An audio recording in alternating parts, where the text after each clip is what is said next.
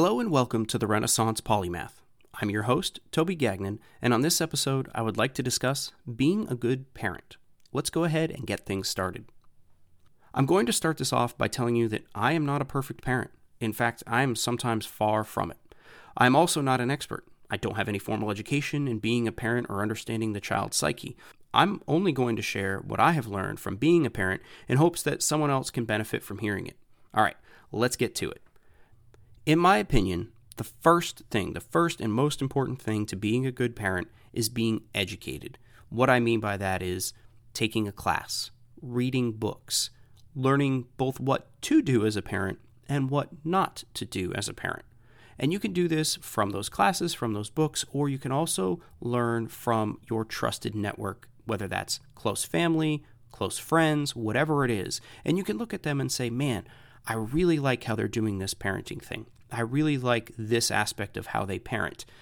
Another thing you can learn, of course, is what not to do. You can watch them and say, man, I really don't ever want to be that type of parent. And you can learn that and bring that forward into your own parenting style when that time comes. Number two for being a good parent is partnership. Conflicting parenting styles are confusing and usually result in bad things. And that's not necessarily just speaking between the relationship of the mother and father or the parents, but it could also be with the child. If the child has conflicting reports, they could feel frustrated. Oftentimes, children don't know how to express themselves, so the way they do is by acting out. So, conflicting parenting styles are confusing and usually result in bad things. Sticking with partnership, supporting the other in the research and the decisions and don't just pass the buck don't say oh well i don't know anything about potty training i'm going to leave that to my spouse support each other both in the research and the decision making process. And I would encourage, whenever possible, to give choices and let your child or your children make decisions. Those decisions can start as early as one or two years old. Uh, what toy do you want to play with? And don't leave it open ended, right? Kind of narrow it down. Do you want to play with toy A or toy B? Do you want to wear this shirt or that shirt? Let them pick between the two, and then as they grow older, you can further open up the options to them and to the point where it's what car do you want, right? And then the world is their oyster. Number three for being a good parent is communication. Communication has been a theme on episode one and episode two, and it's no different here in episode three. Communication is extremely important. You need to be, as a parent, clear and concise with your spouse and with your child or children. And what I mean by that is you need to communicate effectively and efficiently in situations so that there's never that assumption or the should have known aspect comes back into things. Being clear and concise helps your child or your children make proper decisions with as much information. It also helps to under, them to understand what is expected of them going forward. You should never assume someone knows what is right or what is needed in a given situation. You should be communicating that beforehand or in the moment effectively and efficiently. Number four, for being a good parent, authority. Now I'm going to get a little controversial, right? As a parent, you are needed to set boundaries and to be the law, right? In your home, you are needed to set boundaries and to be the law you should not try to be your child's friend more than you're trying to be their parent. That is a recipe for disaster, in my opinion. At some point, somebody will be the law for your child, whether that's at school, through the uh, school administration, whether that's at work, or whether that's in the real world with law enforcement. You need to set the boundaries early and be the law at home. You shouldn't be necessarily trying to be their friend more then you're trying to be their parent. They need a parent, and it's going to not feel that way at times, but by setting those boundaries, you're setting them up for success. And I'm not saying limit them, I'm just saying set the boundaries.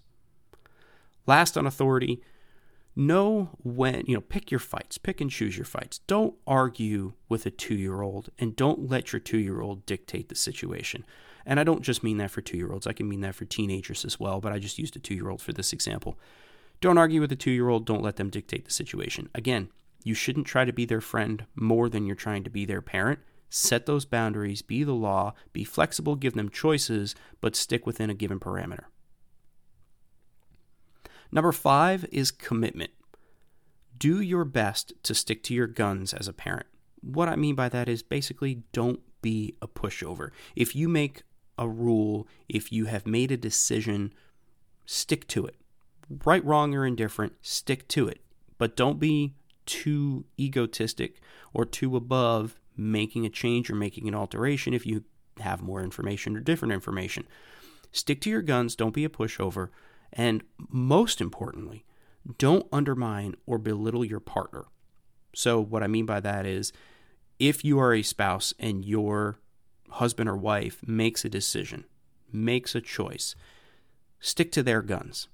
Your child should see you as equals. And arguing in front of your child isn't good. They're going to look and say, okay, who wins this argument? And then I know that they're the one that holds the upper hand in the household. So if I ever want anything, I just need to get them on my side because then I'm going to get what I want. They often pit mom against dad, right? Your child should see you as equals, and arguing in front of them doesn't do that any good. So don't undermine or belittle your partner. All right, I have a few bonuses here. That was one through five, like I normally do, but I do have some bonuses. All right, bonus number one two things no one ever told me that I wish they would have when I was becoming a parent. Number one, whatever your child is eating, whatever your baby is eating, from age one to or zero to about age three, whatever they're eating, they are going to get covered in. But you are also going to get covered in it, whether it's ketchup or that horrible cereal mush stuff, whatever it is. Two things that nobody ever told me. Number one, whatever they're eating, you are also going to get covered in. And number two, for the first three years of their life, assuming they go to some sort of daycare, you, as the parent, are going to be sick for the first three years of their life. They're going to bring home these tiny little bugs as their immune system develops and grows and strengthens. They're going to bring home these little bugs and they will affect you. And every other week, you're going to have a sniffle or a cough or whatever it is. You're going to be sick for the first three years of their life. All right, bonus number two puppies versus babies. In my opinion, people who say raising a puppy and raising a baby are two completely different things has either never had a puppy or a baby, because in my opinion, they're the exact same things as a puppy, you need to constantly make sure they go outside, walk them often, their bladders, their bowels, they can't hold them. Babies are the same thing, changing constantly, feeding. Puppies will want to eat because they're growing. Babies are the same way. Puppies chew everything. Babies put everything in their mouth. They drool everywhere. They slobber everywhere. They mess everywhere. Puppies and babies are the same thing. The difference is there's no DSS for puppies. I guess PETA. You can't put a child in a crate and go to work. That's the biggest difference. So anybody who says puppies and babies aren't the same thing in terms of raising them has neither had a puppy or a baby, in my opinion. Bonus number three don't be a helicopter parent if you can help it. Listen, injuries are going to happen. That's part of life. Your job as a parent, in my opinion, is to do your best to keep them minor injuries broken arms, broken wrists, things like that, they're going to happen eventually. Obviously, we don't want that for our children. But what those injuries ultimately do is they allow your child to experience the boundaries of their own uh, physical limitations, of, let's say, gravity and physics in general. They're going to learn that by injuring themselves. Our jobs as parents is to try to keep those injuries minor. All right, bonus number four roll with the punches. As a parent, you can have the best laid plans. We're going to go to a play date after you wake up from your nap. But if that changes and that child wakes up grumpy from their nap, roll with the punches. Don't force things because ultimately it's going to frustrate frustrate you and just like pets can pick up on emotions, so can children. And they don't know necessarily why they're mad because they can't express themselves the right way. So don't put yourself in a frustrating situation if you can help it. If your child wakes up grumpy from a nap and you're supposed to go to a play date, just go ahead and postpone the play date. It'll be there later. Experience different things, roll with the punches. Do your best to set a schedule and to stick to it if that's the type of person you are, but don't be so held fast to that schedule that you can't roll with the punches because ultimately you're just going to be frustrated. All right, quick summary of being a good parent, in my opinion, number one is education. You should always be continuing to learn by taking classes, reading books, or learning from a trusted network, both what to do and what not to do. Number two, partnership.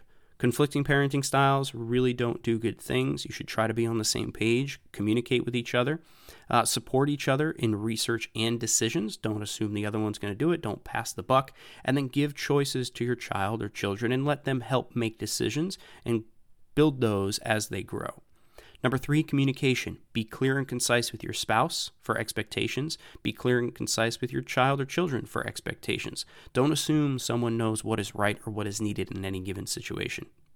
Number four is authority. You are needed to set boundaries for your children. You are needed to be the law in your own home because at some point your child will experience the law if you don't do it at home.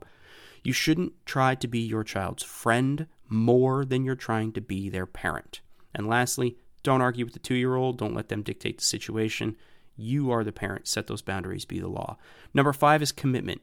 Do your best as a parent to stick to your guns. Don't be a pushover, but don't undermine or belittle your partner. Your child should see you as equals in this relationship and parents, and arguing in front of them isn't going to do you any good. And then the bonuses Two things nobody ever told me when I wish they would have is number one, whatever your child eats, you will also be covered in, and you will be sick for the first three years of their life, assuming they go to some sort of daycare. Puppies versus babies, raising puppies and raising babies are the same thing, in my opinion. Don't ever let anybody tell you otherwise. Uh, number three, don't be a helicopter parent. Injuries are going to happen. Just do your best as a parent to keep them minor injuries. And number four, of course, roll with the punches. Do your best to set a schedule, but don't be afraid to change things and don't feel like you have to be held fast to those. So that about wraps up this episode, but I would encourage you to do your own continued research and education. I'll make sure to link below in the show notes all of the things I talked about in this episode. On the next episode, I'll be discussing life balance with a special guest. If you have any feedback, please feel free to send me an email at podcast at therenpo.com. That's T H E R E N P O.com. I would also appreciate it if you left a review wherever you podcast. That helps this show be discoverable to others and helps me understand where things can be improved. Don't forget to subscribe and auto download new episodes so you don't miss any of the future topics. Thank you for listening, and I'll catch you in the next episode.